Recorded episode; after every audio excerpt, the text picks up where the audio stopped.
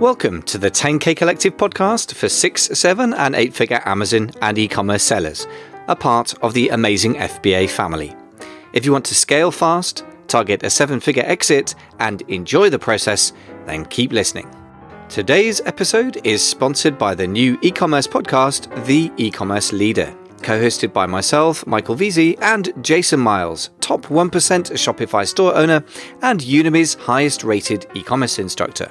If you're the owner of a thriving e commerce business, look for The E Commerce Leader on your favorite podcast app and subscribe today.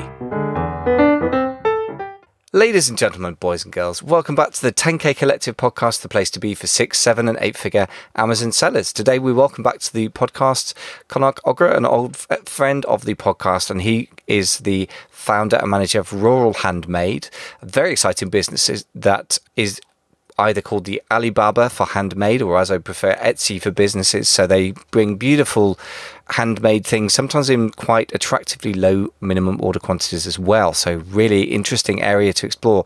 Welcome back to the show, first of all, Konark. Thank you, Michael, for having me. Yeah. My pleasure. So we're speaking by the magic of the internet, even though we're both in London and uh, it's beautifully rainy and dark here. But let's think of sunnier places and lovely sunny India. So we're going to talk about a variety of stuff that you guys offer. Really, quite a big range of services now to suppliers um, to sellers, I should say, who want to go into this exciting area of getting rural handmade beautiful goods. We talked about in the last show that the sort of general picture you got there and why people are going for this. So let's talk a bit more nuts and bolts in this show. First of all, let's talk about those minimum order quantities because I think one of the things that is a big problem with the private label business model as a whole is that you have to put lots of money into one product and then hope it works. And as the Marines say, hope is not a strategy. So what are you guys what are you guys able to offer that's better than that?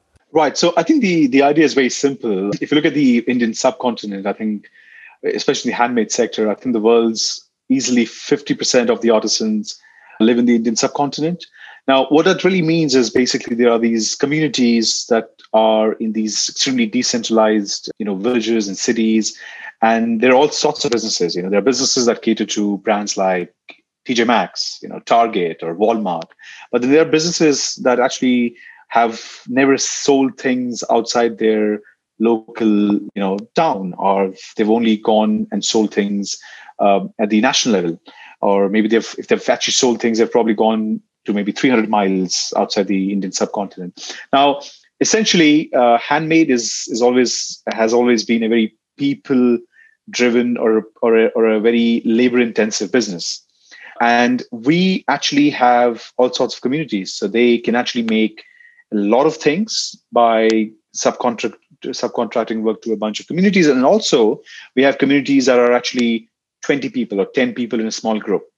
And the, the bottom line is because the, the lifestyles in the rural areas is actually not extravagant and they just love creating these things. And we have such strong relationships with them that they are more than happy to do even 50 pieces uh, you know 100 pieces or 200 pieces.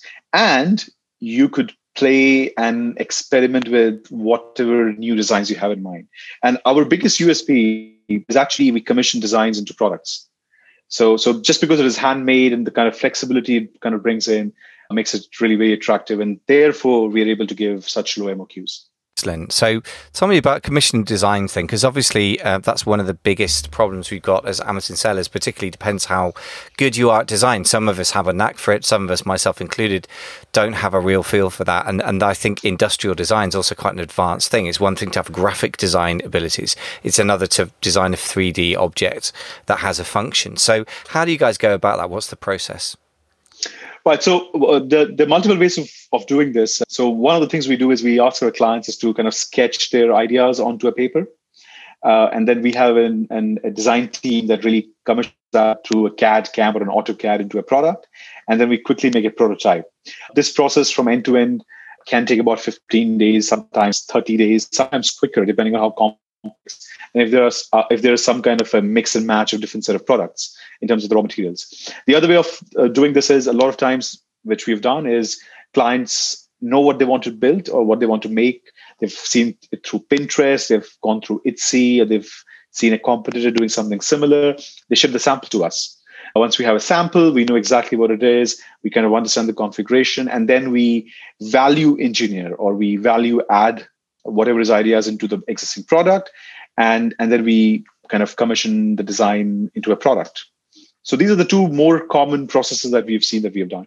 That's nice and clear. And a lot of it is uh, similar to the way that the Chinese can work. I mean, the Chinese factories are famously fantastic at replicating a physical product. If you just stick something as a jiffy bag and say, make one like this, they're generally good at that, although you won't necessarily get the quality you're expecting. But uh, that sounds quite similar. But I, I, like the idea that you can literally start with a sketch on a piece of paper, it goes into CAD and then moves into prototype. That's really quite cool. That's a really genuinely creative kind of process. And uh, I really like that. I mean, presumably, there's some level of feedback or taste that you would sort of push back the other way. Like if I sketch something that you think is not really going to work and somebody's had 50 years experience of making beautiful objects in ebony wood, for example, I presume there would be some kind of feedback mechanism for saying that's not a great plan or something. How, how does that work?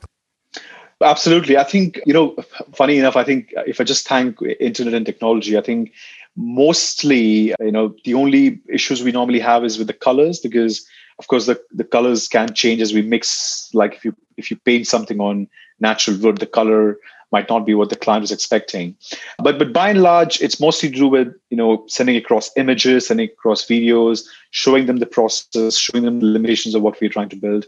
And then often send samples you know you you get the sample you make the prototype make sure all the sops are in process you ship the samples. You know shipping and receiving samples is actually like very cost effective it's not even expensive. You do that and and uh, in the worst case you might go on to the third or the fourth iteration.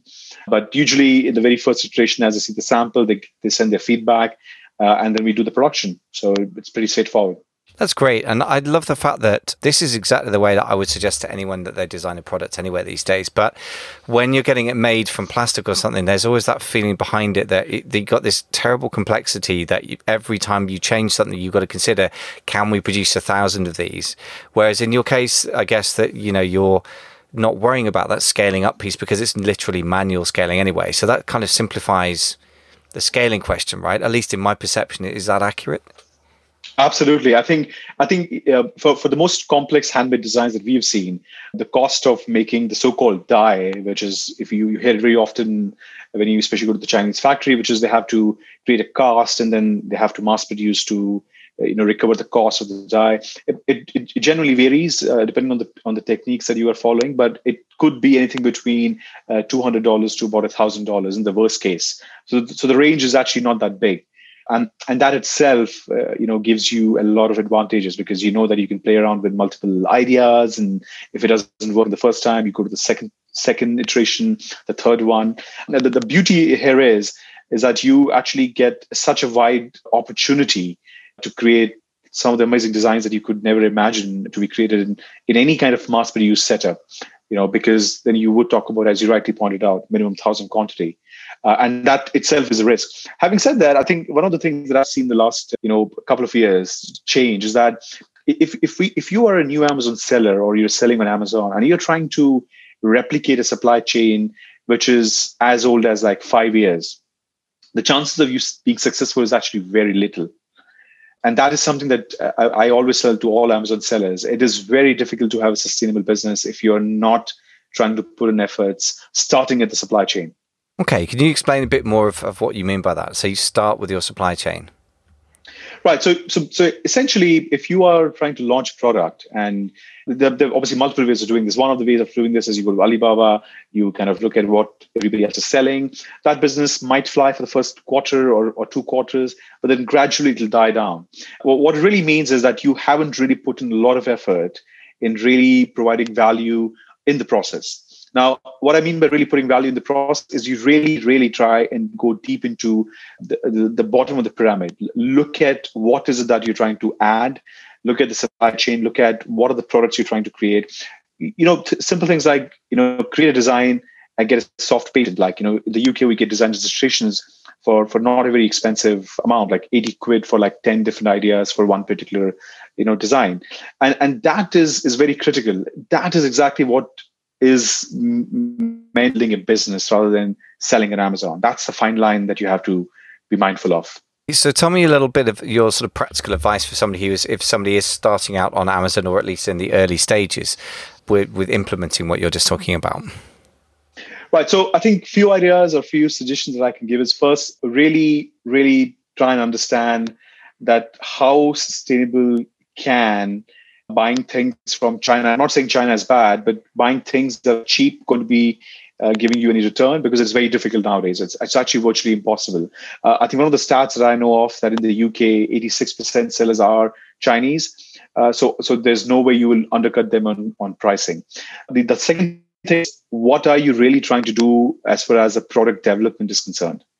And how defensible is that? So if you start with these two things and then you start creating products in small batches and then launching, and then you know uh, at, the beginning have to pick up the right keywords to launch, your success rate, you know, increases drastically. So this is very important. That does make sense. I mean, one of the things that I've seen, not at all really with this sort of rural or handmade sustainable type product, but one of my clients in the mastermind came to me as a coaching client about three years ago and was selling, was wanting to sell exact same thing I'd looked at a few months before with another client and thought, oh, this is a terrible idea because it was the same thing as everything else out there, and everyone was sourcing from China. Now, this the difference was that he did a lot of homework and decided to source this particular product from the UK. So it's not a raw, handmade, already, you know, Indian subcontinent story. But the, the moral of the story is he spent a lot of time finding a supplier that was going to be different to everyone else. And in his case, it was actually cheaper, which is kind of amazing. So he's beating the Chinese at his own game because he doesn't have to pay import duty and VAT and so forth or, or freight because he's he's sourcing UK, selling UK. Now, the, the commonality with what you were just talking about is really going to the trouble of really diving into into getting a supply side difference, which I think is really, really important. And with respect to your your tagline, uh, if I may say so, I, I would personally see you more as the Etsy for businesses than Alibaba for handmade, because the bad thing about Alibaba is that everyone in the world is using it. Whereas, although your service is wonderful and growing, it's not yet Alibaba. I think it's safe to say, right? So you're not going to have hundreds of thousands of other people looking at Rural Handmade and picking the exact same products, which is a really comforting thing when you're trying to launch a product. Okay, well, look, this is this is very very good stuff. I, I really love your creative kind of approach that comes out of you know the, the way you operate. Our new partner for today's episode is Ovalz, the stock management experts. According to Retail Dive, e commerce store owners lost $22 billion in sales because of being out of stock. 15% of consumers actually switched sites to buy the item if they encountered an out of stock product online. Don't let that be your customer. Ovalz can help you avoid these mistakes. With Ovalz, you can check for stock errors and improve inventory accuracy to increase sales. Ovalz want to help you grow your sales with a free inventory accuracy cheat sheet. All our listeners will get two months of an Ovalz paid plan for free. You can get your free months by visiting ovalz.io forward slash amazing FBA. That's O V A L Z dot io forward slash amazing F for Freddy, B for Bertie, A for Alpha. Tell me a bit about stock management then, because obviously once you've got something that works, the next problem is, you know, first thing problem is getting sales. Second problem is profit, and then once it sells, you've got the problem that people keep taking your stock off the shelves, and you need to replenish it, and then stock management becomes a problem. So how do you guys handle the stock management and supply chain sides of things? Right. So what we've actually done is we've actually come up with a very simple and a creative solution, which is if you look at the existing solutions around 3PL and, and, and, and 4PL, it's basically you store things at the destination. So if you sell in the US, you sell you actually store things at the destination. Cost at times can be very expensive. I, I know people pay a lot, you know, like a 15 $20 uh, per CBM. And and that is a, a cost that doesn't really need to incur because what people could do is actually start sourcing at the source itself. So rather than you know creating having a, an inventory, a massive inventory at a third party warehouse, you can actually keep the inventory at one of the destinations that we we we have. And what this really does is basically does the same thing. We could replenish at the same rate as a, a, warehouse in the UK, Germany, or the US, but the cost is about one by tenth or one by fifteenth. Now, how do we do this? It's, it's fairly simple. We create a cycle in which, if the stock is about 300 pieces, uh, 100 pieces would be with Amazon, And depending on the sales velocity, you would have 100 pieces on the sea, which is the transition period. And then the other 100 pieces would be in the warehouse. So for any uh, fluctuations in supply demand, we could quickly replenish whatever we have in the warehouse. Now, what this also helps us do is we actually then can give a very clear lead time to the manufacturers. Now, one of the problems we've we've seen and we've actually learned from it is that you know handmade is not like you know mass-produced product. So so timelines usually you know vary between 10, 15, 20 days plus.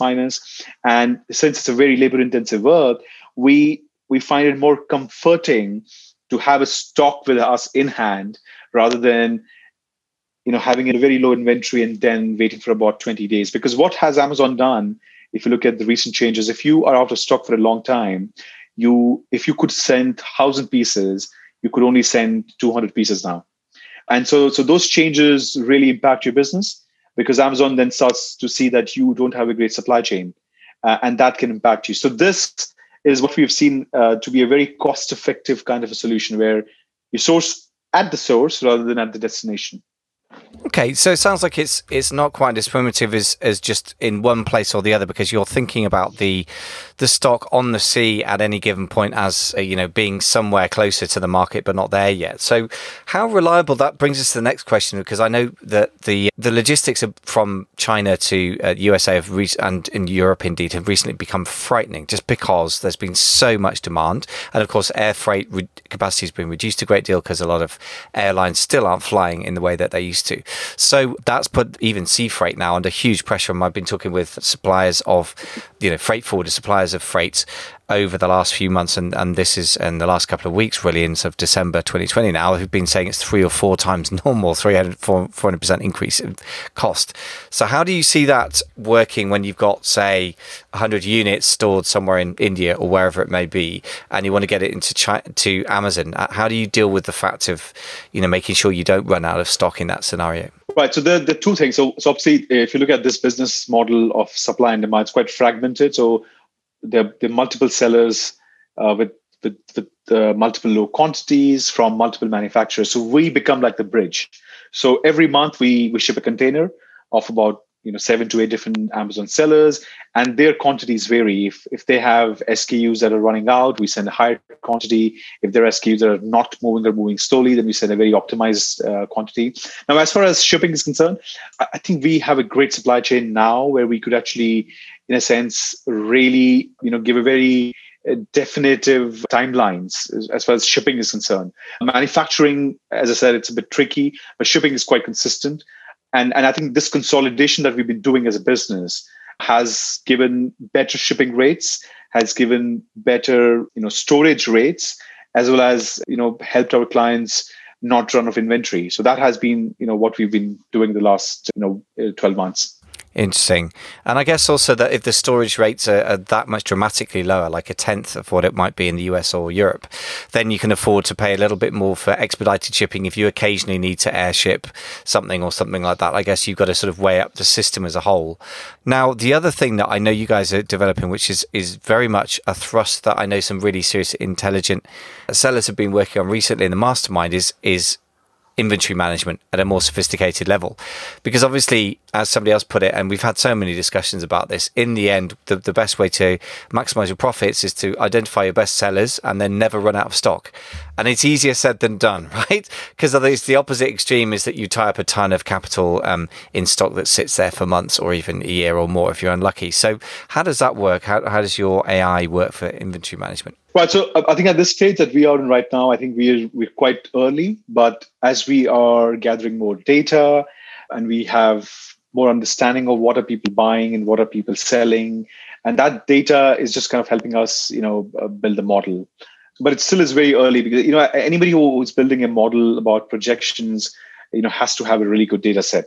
So it still is very early days now. But I think we do definitely we do a mix of whatever the Amazon is saying plus whatever the clients have in terms of expectations. And having said that, as I was telling, that we have you know uh, clients also re- reaching out to different set of businesses, you know, wholesalers and corporates, and and so they often tell us to kind of you know add additional 300 pieces, 500 pieces, and then we kind of do the same thing, consolidate you know send it to the destination and then you know unconsolidated and then ship it to wherever the the, the, the, requirement is. Excellent. So it sounds like a sort of work in progress. Now, I mentioned air shipping. I guess if you get your inventory management slightly wrong and you end up air shipping, that can get a bit expensive. I mean, how often how has that come into the sort of mix of the logistics? So I think before COVID, to be honest with you, uh, air shipping was a very frequent thing we used to do because uh, a lot of the products we had were were light and they were small and they were easy to kind of move around. We have you know some of the great uh, finest shipping rates, and we could easily beat uh, the, the, the market shipping rates uh, because we have such established supply chain. But with COVID, I think it's been a tough year for a lot of businesses just because you know the international flights were not running, and they were only business essentials if they were running, and and the prices really skyrocketed to you know three, four, five times and it then wasn't really feasible. So this year, we, to be honest with you, we've actually just relied completely on sea shipping. But you know, hopefully, you know, as we kind of come back to the normal, uh, we've, as I said, we we have been air shipping things, and we ideally would would think that it would be back to normal next year. Well, I guess even if it's three times normal cost, then you can afford to airship a small amount of stuff if you want to stay in stock. If you just want to make sure that you're you're not going to go out, but that's never really been any different. I guess it's just that you, have got to just do your numbers right. I guess in the end, that boring bit where you sit down with the spreadsheet. Somebody said to yes. me the other day, and since you took up Amazon selling about 15 years ago, whatever, it's just basically spreadsheets and emails. So I guess you got to be willing to that one more one more spreadsheet. Uh, I'm lucky in that for me, it's conversations as well with with people as charming and bright as yourself. So tell me a bit more about the design of packaging that you guys do, because obviously you do product design. I know you offer um, packaging design as well. How does that sort of tie into the the picture? Right. So I think one of the things that uh, we've we've kind of you know learned over the period of time is that I think since we are in the business of handmade and handmade essentially you know directly translates into you know an emotional connect to the end customer and and it really really starts with unboxing what you received and we've actually worked really hard in the last 12 months in terms of really trying to get some of the finest you know manufacturers or businesses who do some of the finest you know packaging you know using more sustainable materials at the same time you know has to be cost effective. It just can't be really expensive so yeah i mean we we can do literally anything. I mean uh, quite frankly if uh, uh, you compare any big brand you look at their box we could replicate it for our clients now. And and that has been doing very well i think you know because i think this has not been mainstream thought i would say at least last year because people would you know sell on amazon this amazing handmade product the packaging would be really bad. And that i think is exactly you know delighting the customer right from unboxing. And and this is this new process that we have in place has really done that. So that's the, and we will we will actually see results in the next couple of quarters. It's too it's too early, but I think uh, these are amazing packaging. Yeah, and I think also if, if it's in the gifting category, as you say, uh, living, giving, and uh, dining, or whatever the categories were. But I think it's really important. Obviously, it's Q4 right now, and I'm not suggesting that by the time anyone listens to this, it's going to be you know enough time left to sell things for Christmas.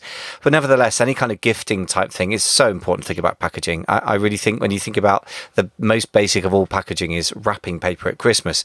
And as soon as you put wrapping paper in a bow around it, you add that kind of Christmas magic to it. The mystery, that unboxing is you know even more of a, a sort of thing, isn't it? So I think it's right that we have to really really think about packaging, and I, I think that that unboxing experience, as you put the finger on it, ripping the wrapping paper off, as it were, whether it's Christmas or another time time or indeed Diwali or whatever the, the, festival is one celebrating. But that's a really important thing. Well, look, we could talk for hours because you have a lot of services you offer. I mean, do you want to just take a second to tell people what it is you offer if they want to get in touch and explore working with you further?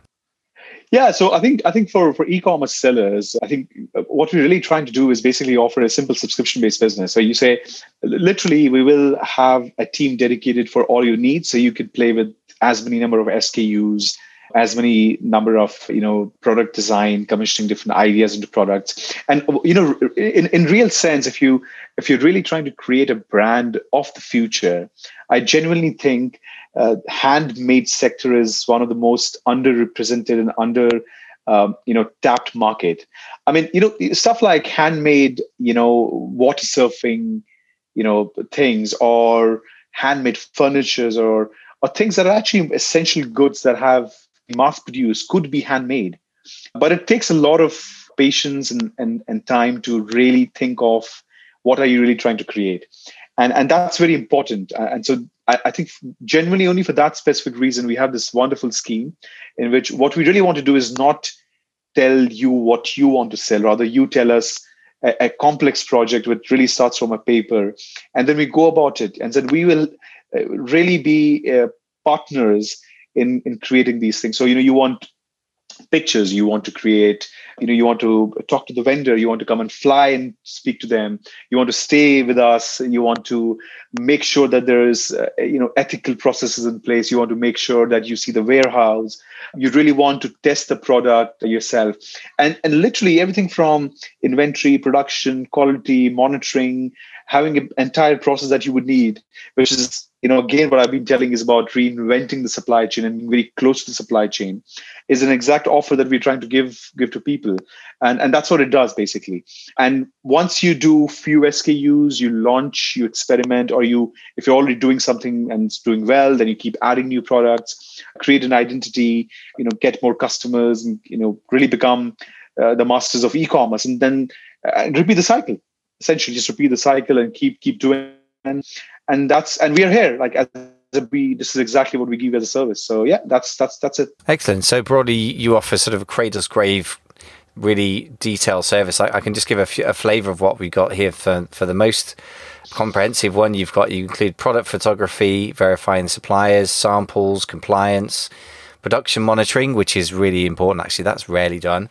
Quality control, warehousing, we've mentioned AI driven stuff, shipping, private label stuff, account management as well, product development. So it really is the whole package. And, and of course, we mentioned account product development and the, the design of the packaging as well. So that's really a, a great sort of all in one package that is definitely worth exploring. And apart from anything else, you guys have got a huge amount of experience at this stage. So definitely worth a conversation. So if people want to get in touch and explore working with you, what's the best way they can get hold of you, Konark? Yeah, I mean, you can just LinkedIn, social media. But if you want to drop me an email, I can give you my email. It's my first name, Konark, K O N A R K, at ruralhandmade.com.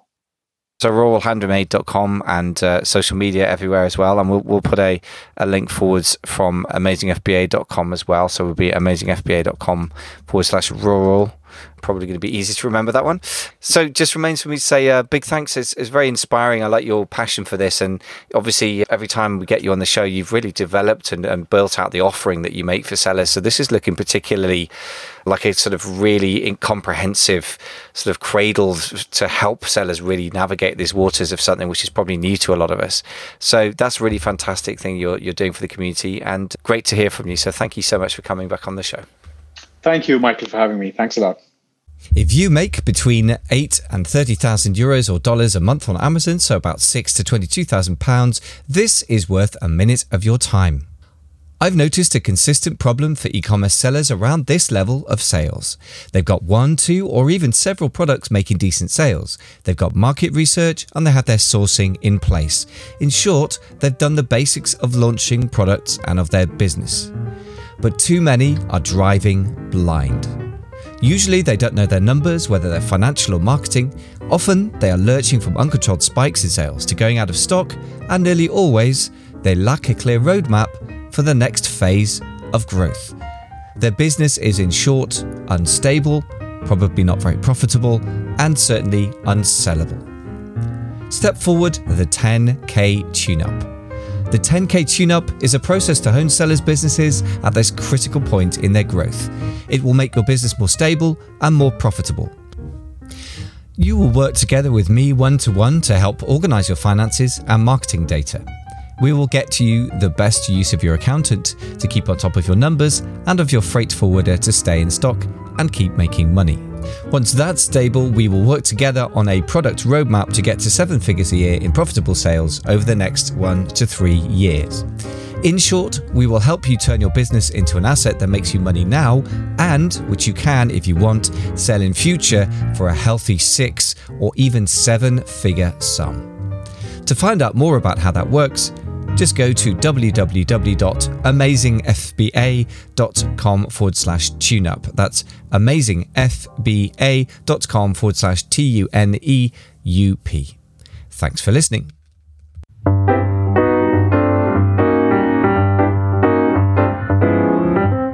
Thanks so much for listening to the 10K Collective podcast, part of the family of amazing FBA podcasts. Today's episode is sponsored by the new e commerce podcast, The E Commerce Leader. The podcast is hosted by yours truly and Jason Miles, multi million dollar Shopify owner and Udemy's highest rated e commerce instructor. If you're the owner of a thriving online business and you want to become the best e commerce leader you can be, it's got your name on it. For free guides and mini courses on many topics, go to www.theecommerceleader.com.